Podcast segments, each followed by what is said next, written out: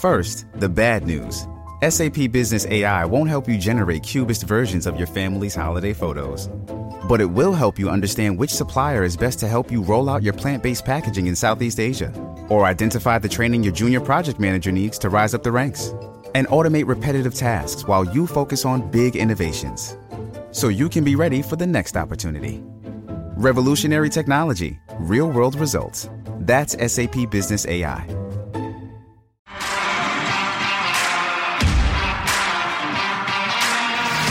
You are listening to Claret and Blue, an Aston Villa podcast brought to you by Birmingham Live. Hello, welcome back to the Claret and Blue podcast. My name is Dan Rolinson. I'm joined this evening by Mat Kendrick. Mat, how are you, mate? You okay? Well, Dan, yeah, just thawing out. yeah, you look really cold, especially on this camera. Yeah, it is a bit. Uh, no, I'm all right. How are you? Yeah, not bad. I've got hat hair, so I do excuse if there's any fluffy bits. So I don't usually wear woolly hats. I always thought I've got a massive head, but the, the missus said you should wear a hat it's cold. So I've got a hat with me. Um, good evening to everybody watching. Thank you very much for tuning into the Claret Blue podcast.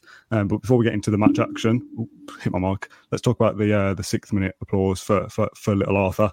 Um, very special moment that wasn't it across Villa Park with people's phone lights and stuff. It, it was an emotional little moment. And um, just want to pay our respects, don't we? First of all, before we get into the, the football chat.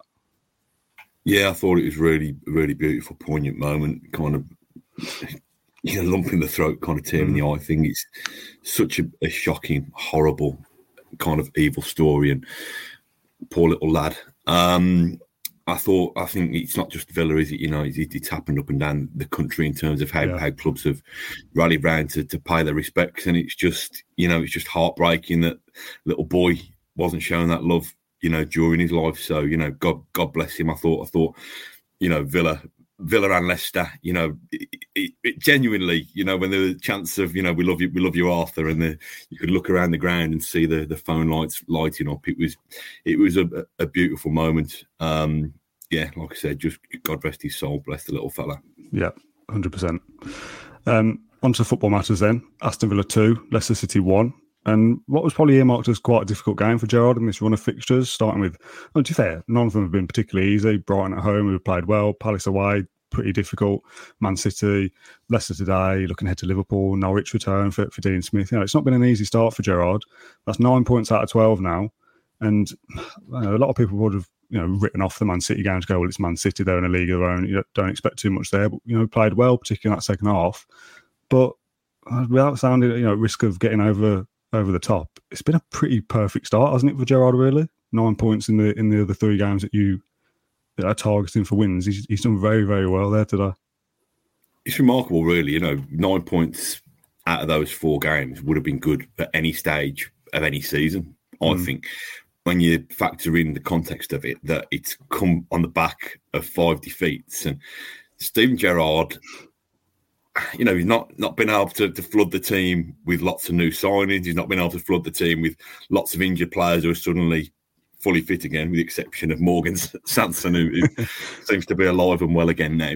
Um, I think it's I think it's it's remarkable, really, and I think the the the interesting thing for me is, yes, we're doing things differently, but I don't think we're doing things that differently. I think he's just making Villa, the Villa is inherited, the absolute best of what they can be. Mm. Um, which, you know, we I was one of the ones who, who, thought Villa pulled the trigger too soon on, on Dean Smith and then thought perhaps a little bit seduced by the, the big name, Steven Gerrard. Um, I know we're a month in, albeit a, a manager of the month, contender month. Um, but today was a big test for me because I found myself turning up at Villa Park quite optimistic. Mm-hmm, which where's that come from? Because I always, you know, I'm a, nat- I'm a, natural born pessimist, and I always expect the worst because then you can only be pleasantly surprised. But I've turned up to Villa Park thinking, you know, I know Leicester aren't, you know, the, the top four challenges that they've been in recent seasons, but I thought we could we, we could beat Leicester today. And I actually think after a couple of scares in the first half when um, you know Harvey Barnes seems to have, have, found quite a lot of space down that left flank. I thought we fully dominated this, the mm-hmm. second half. Second um, half, we won by yeah. five or six goals, and that to me is is a is a remarkable turnaround from from from what we had a month ago. Yeah, I've set. I always set up these streams earlier in the in the match day, and I just put you know post match Villa versus Leicester. I'll fill in the blanks afterwards. Obviously, after the game, I did used to put in a, a you know pretend score line, but I thought I'm, I'm, jinxing it here, putting a Villa win or whatever. And I was typing out two one Aston Villa, and I just thought I could easily been writing three one here, four one. Like, Villa made a lot of chances, and you know you just said there about Villa get uh, getting the best out of this Villa squad, and it's it's like nearly moments, isn't it? There's always that chance where it's, it's, one final ball away or one little decision from being through goal again. And, it, you know, it is still early days, but I saw a tweet from, from Danny, who I think watches the, watches the podcast, who said, fully and utterly head over heels, 100% won over and committed to Steven Gerrard leading us into Europe. And I tweeted it on the way back on the train. I said, oh, why didn't I tweet this? Like I'm full on, full in on the on the Gerrard mania, reading his book and watching every single interview and you know, of said, yes, it's nice for him to say nice things about Aston Villa being a big club in press conferences and carrying himself well, but you've got to back it up by being a good manager and getting results. And and nine points out of these 12, 12 available from from those four games. Like I said, yes, you've, you've lost to get to, to Man City, but you know, who isn't who isn't going to do that? That's pretty much the perfect start for me for for Gerrard. Yeah, I think I, I, I perhaps expected him to be a bit more of a, a bit of a cliche machine you know, in press conferences and the and the way he spoke. But he's always, you know, he's always so considered and thoughtful and, and, and knows knows what he oh, sounds, sounds stupid knows what he thinks and and has an idea of I don't know I, I think sometimes that managers can just like I say resort to cliches but I think I think with with Gerrard you can understand why players would listen to him because yes.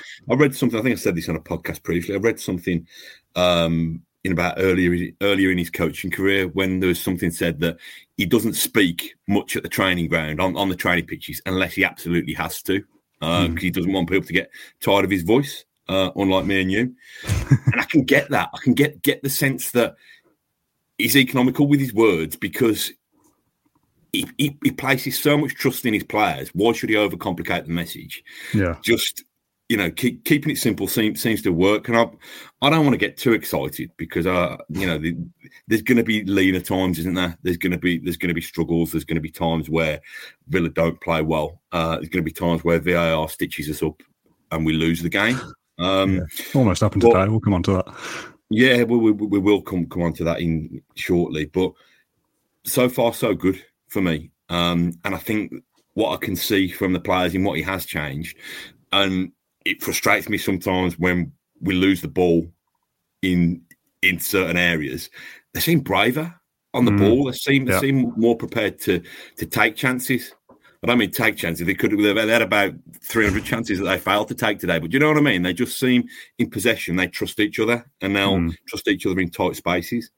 Yeah, one of the first things I noticed after maybe his first or second game, I think I said after a, a post match podcast, even like just like 50 50 balls and stuff, it seemed like we were, you know, in those little battles and in those fights a little bit more and seemed to want it more. And, you know, we've said all along, haven't we, when you've got someone like Gerrard on the touchline who keeps saying things like he wants to make himself visible visible on the touchline for his players and he's kicking every ball, you know, you've got to give, you know, if the manager's doing it on the sideline, you've got to be doing it on the pitch as a player. You know, Matty Cash flying in for, for balls to, for taking players out and stuff. Like little moments like that that gets the crowd up, gets, you know, breaks up the play.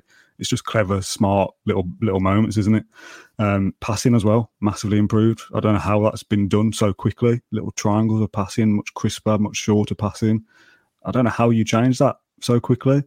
Um, there's you know, the odd occasion we go along and you're pumping it up to Ollie Watkins and it flies over his head and you can't think, oh, what are we doing? But you know, you've got to vary it up, I suppose. But thoroughly impressed with Gerrard so far, and that was a that was a good win today. There's no, you know, like you said at the start, Leicester aren't that, that top six, top four club at the moment. It's still a great squad. Rodgers still done a great job there over the years. Like that's that's no easy game today to beat Leicester.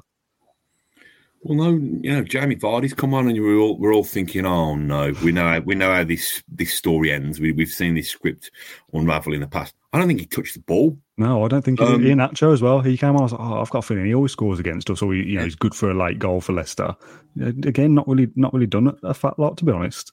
I never really felt massively threatened by Leicester going forward. Um, no, not in the second half. I mean, with the exception yeah. of the worldy that the, the worldy save that Martinez has pulled, pulled yes. off to, to deny yeah. Harvey Barnes. I don't think they had the ball in, in, in, too many dangerous areas for us. And, you know, it, it just, I think it's testament to Gerrard's in-game, in-game management that, that Villa seem to be more in control of their own destiny. Um, you know, this could all change if we get spanked 8 0 at um, Anfield next week. But, you know, let's enjoy it while it lasts. what do you think he says at half time? Because we always come out second half looking better.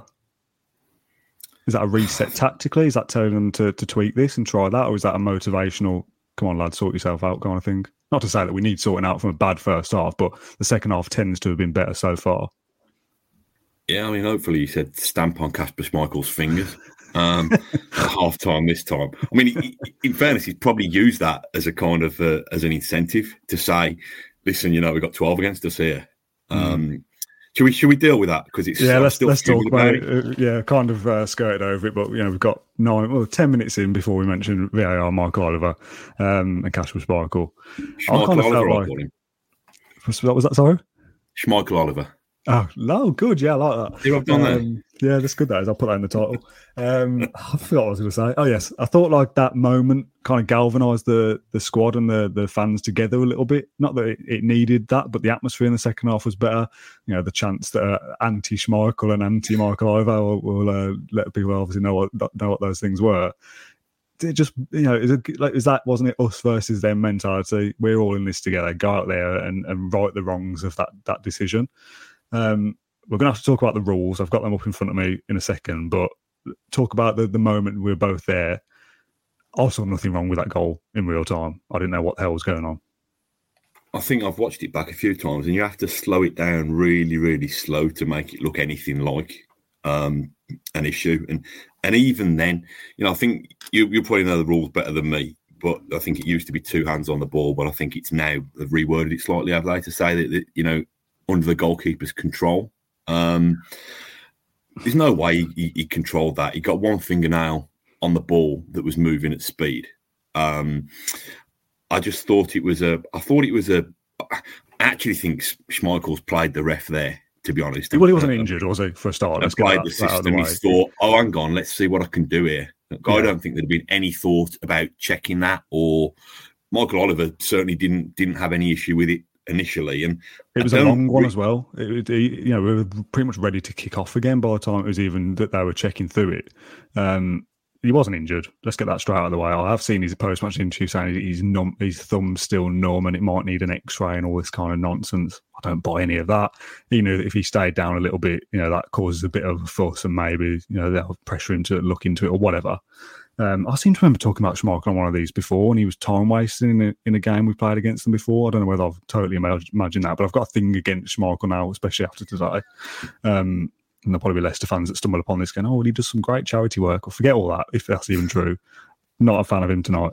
Um, I tweeted about it saying, you know, how is he in control of the ball? He's only got one hand on it. And I've been sent replies, and the rules are apparently, and I'm reading this out, and I'm not even sure I fully understand the wording says if the ball is between the hands or between the hand and any surface, for example, the ground or own body, so one hand between the ball and the ground, or by touching it with any part of the hands or arms, except if the ball rebounds from the goalkeeper or the goalkeeper has made a save. So my understanding of that is that Schmeichel saved it, hasn't he? I think he, you know, from the initial cross through, whatever, he's palmed yeah. it out and then put a hand on it. So my understanding of those rules is he has saved it, so he's not in control of the ball, even though he has got a hand on it. That's how I see it. And I, I don't know how much of a hand he's got on it, whether it's just a finger. Like, what is the context of that rule? Is one finger on the edge of the ball enough for it to be in control, or is the whole palm got to be on it? Like, how how like minute do we get with the details of what the context behind the rules are? I mean, the wording of the rules is probably more so the issue than VAR and the referee here, but I think if Michael Oliver is our best referee in England, apparently, and we've got video replays to help the referees get things right, I don't know how that is given. And maybe that is a problem with the rules more so than VAR. But for me, that's a perfectly good goal. If he's got a, you know the ball on the hand and it's cut under his arm or close to his chest, and and Ramsey goes in and kicks into him, and the ball goes in that way, I'd say, oh yeah, you, know, you can't can't kick the ball out of the ref's uh, ref. It might as well have been the ref out of the goalkeeper's hands. You say fair enough, but I, I don't count that as the goalkeeper having control of the ball personally. But fortunately, it doesn't matter, does it? No, it doesn't matter. But it, it's still it, will come. You know, there'll be an occasion where it does matter, and it's just again, you know, VAR originally the the big buzzword was was clear and obvious error. Now, did the referee make a clear and obvious error the first time round? No, because that moment, as it appears to the referee's eye in real time, it was a loose ball that, that the goalkeeper who probably should have dealt better with the first mm. initial yeah. initial moment was scrambling to try and make up for it. So, you know, as, has Jacob Ramsey actually committed a foul there? Well, I've, like I said, I've only seen it. I've seen a, a, a still screenshot of uh, Schmeichel's hand on the ball and Ramsey going in to kick it, and I've obviously seen it once in, in person from however far away. So I was just seeing Ramsey kick the ball. I've not even seen him collide with the keeper. It's not like he's gone through and followed through and kicked him in the back of the head or anything like that. That yeah. you say, well, that's a foul. I just don't know how that how that's given and then the wait between it. It's also, I think, from memory, the first time we've seen the replay at Villa Park after this decision yeah, was given. They normally, they normally keep that hidden, don't they? I did enjoy that bit. when honest. it happens in real time, they kind of cut away from anything contentious, don't they? And we said recently, like, why did they do that? And I said, I think it's to you know stop the crowd getting getting too um, raucous, I guess, which is what happened when that was played, and you know, causing a bit of a, a scene. Um, but then it was all given, yeah, ruled out, VAR complete. And then they showed the replay, which I thought was weird. And it was massive boos and all the players pointing and looking up, look at the screen. And yeah, that's just bizarre. I don't really want to spend too much time on it as we approach six minutes of this chat specifically, because it's a game that we've gone to win anyway. But if that's the standard of refereeing in this country, once again, it's shambolic, isn't it? I thought he was poor throughout the game. Yeah, yeah. To agreed. be honest, I thought they committed a lot of niggly fouls, and you know, didn't did he did he book any of theirs at all? Not, I think there was one sure booking. Did, I think uh, for um, somebody pulled back. It was right near the end. Maddison. Oh no, Maddison chopped down um, Carney, didn't he? Yeah. Um, which was a cynical foul, to be honest. It was a really yeah. cynical foul, but yeah, I thought I thought he was he was he was poor throughout. I do agree with you that he probably did galvanise galvanised the, the crowd a little bit. I thought it was going to come back to haunt us, you know, that, that yeah. goal, even when we got this this got the lead. Also, I was missing goal. chances as well, having loads of chances, and you think, you know, what's going to happen here? Vardy equalises in the 90th minute. That's it's written all over this game, isn't it? So the fact we've seen it out, despite you know having to face the ref as well. Um, also, off the top of my head, I've not checked it. I don't know whether you know the answer. Last time we won from behind. Do you know? Does anyone know in the comments? By the way, we are live at the moment. Does anyone know the last time we won going going behind first. Again, a little bit of resilience to to go down early. We equalised, you know, pretty sharpish. I don't know what the specific times were, but it was pretty soon after.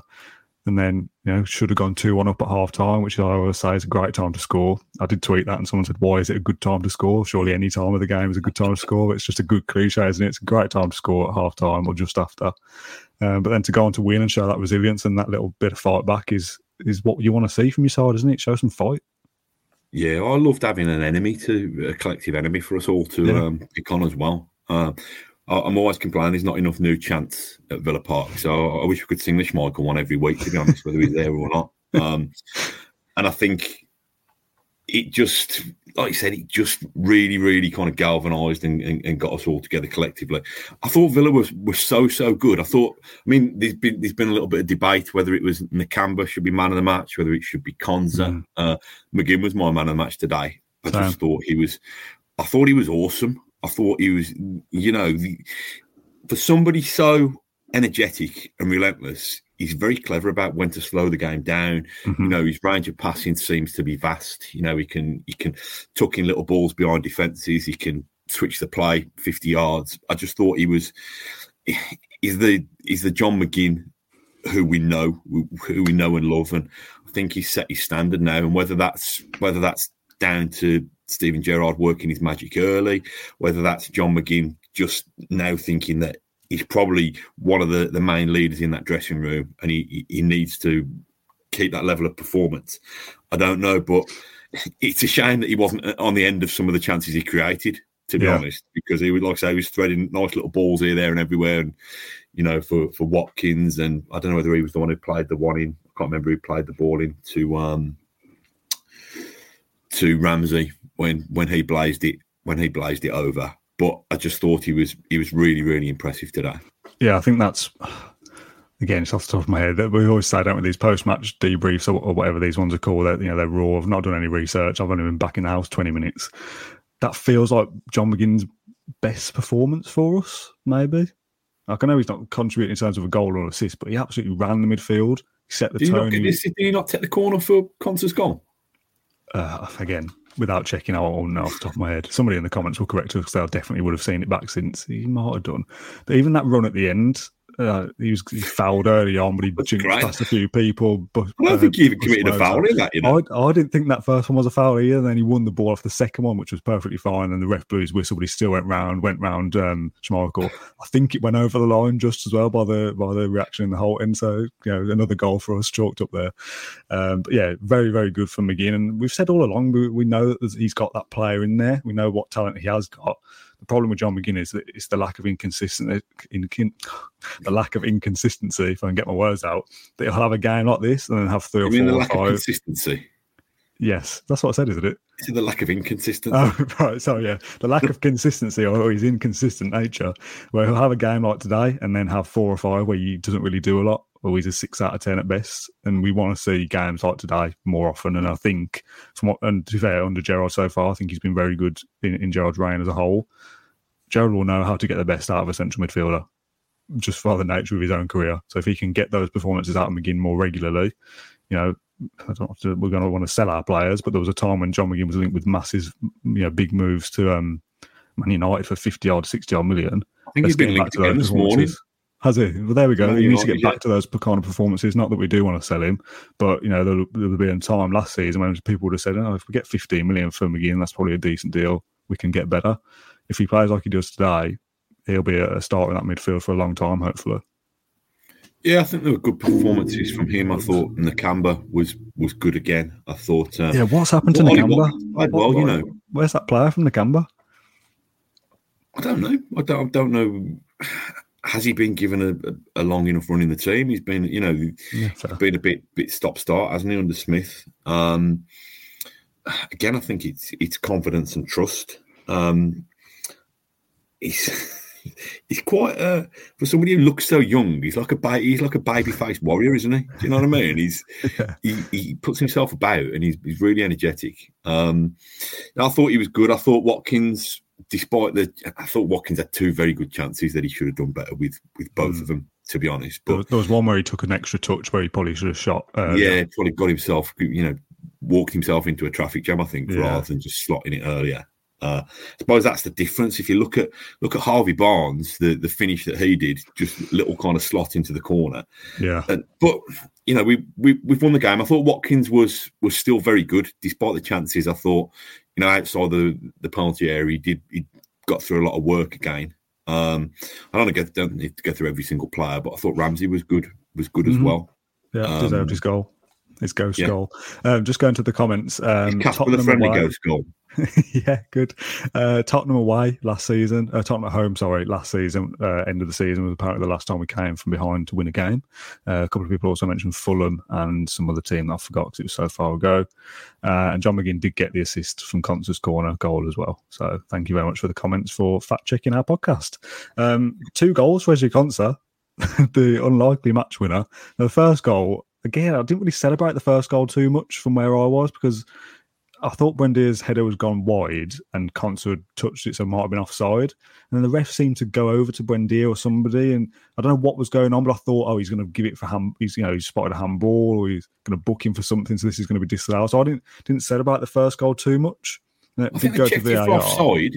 They checked for, and I've just watched some of the, the, the footage back. They checked it for offside, and the commentator is saying, "Oh, did um did Konsa touch it with his boot?" You're thinking, well, it doesn't really matter because Leicester have got a player on the line anyway. Why don't you just look? If you pan across over there, and that's when Schmeichel annoyed me again because he was in the referee's face saying, "Oh, you know, claiming offside." You're thinking, well. If you'd actually have a wider field of vision, you'd see that you've got a defender on the line as well. Yeah, And it's just yeah. all that it's that frustration of not being able to fully lose yourself in a celebration just in case, you know, Schmeichel's hurt his fingernail or there's a there's a phantom offside that hasn't happened. And again, listen, we've spoke about VAR enough in the last well in this podcast in the last couple of years, but it really gets my goat. I feel a little bit sorry for Buendia because I think he probably would have deserved that goal. Again, I've not seen it back. I don't know whether that touch from Konsa has, has actually sent it in or not.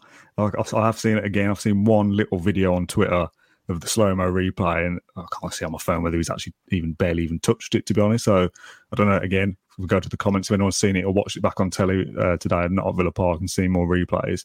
If Konsa's touch has put it into the net, then yeah, I think absolutely. it's going in anyway. goal. But if it's going in anyway, I feel sorry for Brendan that he has not got he's not got that goal from a header as well. Who'd have thought it? Buendia from yeah, a header. We've, we've all seen the constant meme, haven't we, from the Watford True, game yeah. where he's he, he, was kind of crestfallen. So um, no, it was. Um, what do you think, Buendia? By the way, just just away from the goal and his overall performance, are you seeing more signs from him that he's he's got that thirty-eight million pound player in him? I'm seeing signs. I'm not. I won't want to commit to the fact that you know should he be Villa's record transfer. Um, I think he's getting better. I think he's getting better. I think sometimes there's a tendency. It sounds a bit strange. This does when he's on the ball. Sometimes I think he moves too slowly with it. When he when he receives the ball, sometimes I think he tries to play too much one touch. Does that make sense? So, mm. I think you know sometimes he can just protect the ball a bit better and just take a touch and have a look at his options. I think he he likes to be give and go. He likes to be on the move, and I think that's good. You know, he's this player with low centre of gravity who's trying to pull defenders all over the place. But there's sometimes where he needs haste to to just play little flicks and and little easy, you know, give and goes, he loses possession. He's thinking any momentum we've got, we've now, you know, you've now sacrificed it. Um, I think, listen, I think he's starting, depending on how Steven Gerrard chops and changes.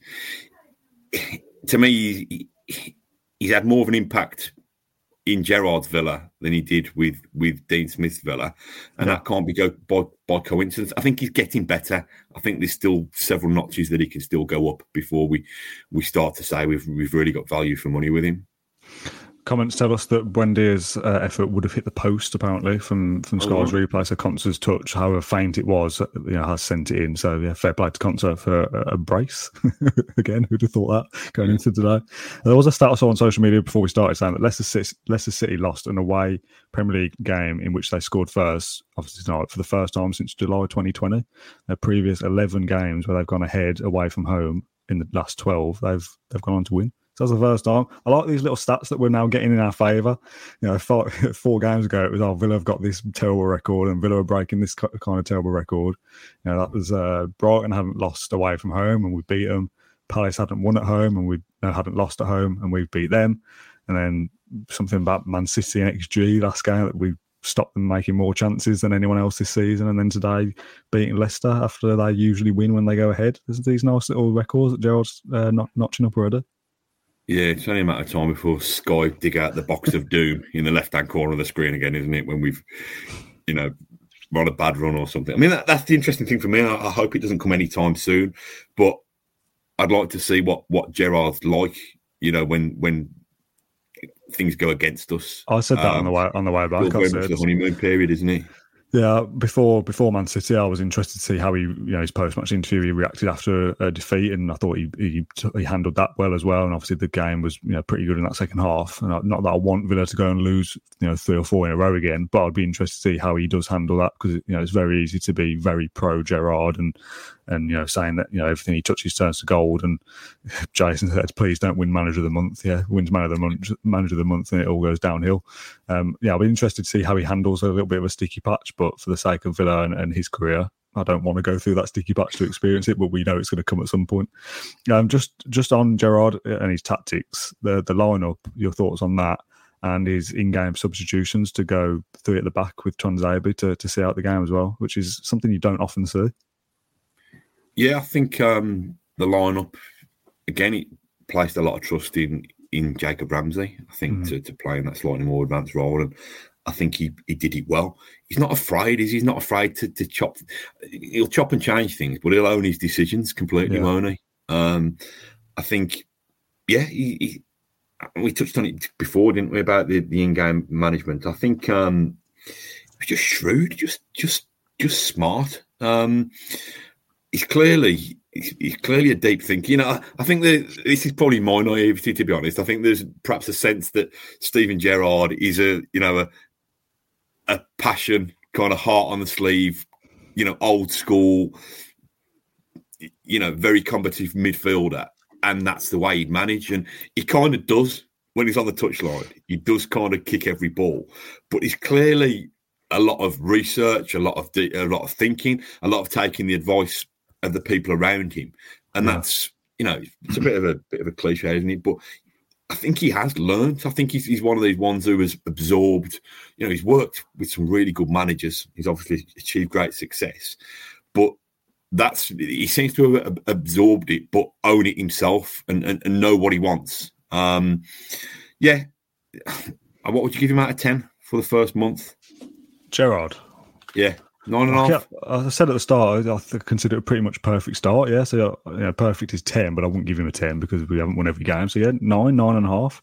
I think most people would have expected to lose to Man City, and that there's no great shame in that. And a two-one when you battle well in the second half, you definitely can't take shame in that.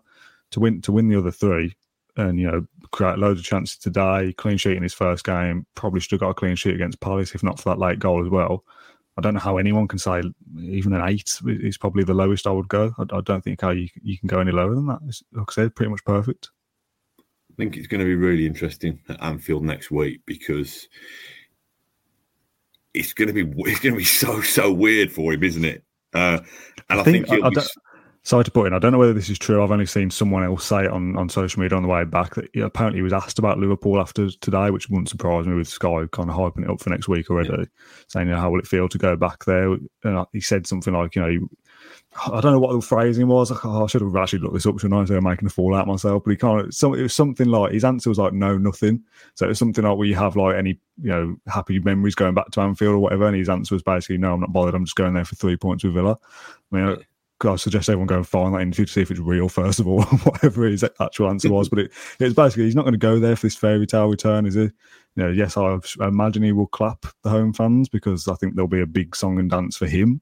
There's people in the comments suggesting whether the Liverpool fans will boo him in the same way that we booed Grealish the, the other night.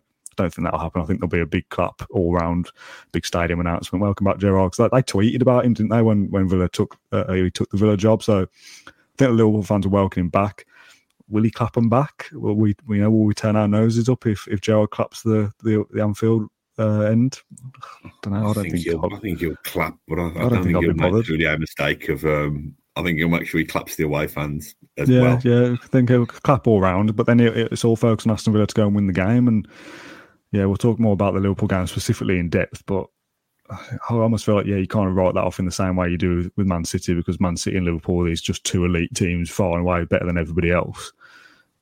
But he won't. That, he won't. Sounds obvious. They, obviously, obvious. they won't. won't but just go there fans, and lose, will he? Yeah, exactly. You know like he'll want to go there to you know to prove the point. You know, not that he's going to be taking over Liverpool manager anytime soon, but it's the, the audition tape, isn't it? Go back to Liverpool and, and, and beat the home side. So the uh, you know blind optimist in me that's getting carried away with this perfect start says let's go to Liverpool and, and get a point or, or, or, three and come away, and that's this massive story. So he'll be all for going for Aston Villa getting three points. So you know whatever reception he gets from the Liverpool fans and vice versa doesn't really bother me to be honest. Yeah, they don't love him as much as we do anyway, do they? I mean, what's he ever done there? yeah. Um, I think that's pretty much everything I wanted to go over on this post match podcast. I wrote a few notes down to make sure I didn't forget anything, and we've done them all. Um, we'll do some kind of podcast maybe Monday or Tuesday with Pat, Ash, James, John, whoever's around to do a bit more of a, a statistical look at, at, today's result and looking ahead to Liverpool as well. As always, these post match debriefs are mine and Mat's kind of initial thoughts on the game the minute we get through the front door. Um, and we'll do something a bit more in depth on the Claret and Blue podcast show in the week. Uh, Mat, thank you very much for your time as always. Just um, one thing: Do you like parsnips? Uh, no, not really. Why? Don't you? So I made shepherd's pie, but I'm made some parsnips, and I quite, I, just, I, I, I know that again. It's like you know, it's like pork chops, whether it's an old man's game. Parsnips. Yeah. Well, I, I think, think, my dad watches these. He loves a parsnip. Um, so yeah, definitely an old man thing. Big shout out to Mister R up the parsnips. um, yes, uh, Phil Horton says, Mat, when are you going on the Football Manager streams? You're not interested in the Football Manager oh, I can't be doing that. I can't be doing like a table football one or a Subbuteo one or something like that. No, we can't. You'd be no good at anything like that. You can barely even work a webcam, never mind do anything else. Uh, I, think the next that. Football Manager stream is Monday or Tuesday. There'll be some kind of podcast as well on Monday or Tuesday. And then they lead up to Liverpool at the back end of the week with Gerrard's press conference. Thank you very much to the fans for watching along live on the Claret and Blue podcast uh, YouTube channel. And thanks for rectifying, uh, rectifying, clarifying any uh, facts in the uh, comments as well with checking the replays and begins assist. It's good to have fact checkers go along live with us. So thank you very much for watching. Mat, thanks for your time as always, and we'll catch you again in a day or two. Thank you for listening to Claret and Blue and Aston Villa podcast. If you enjoyed today's episode, then please do let us know. We love hearing your feedback. We'll be back soon with another episode, but until then, up the Villa.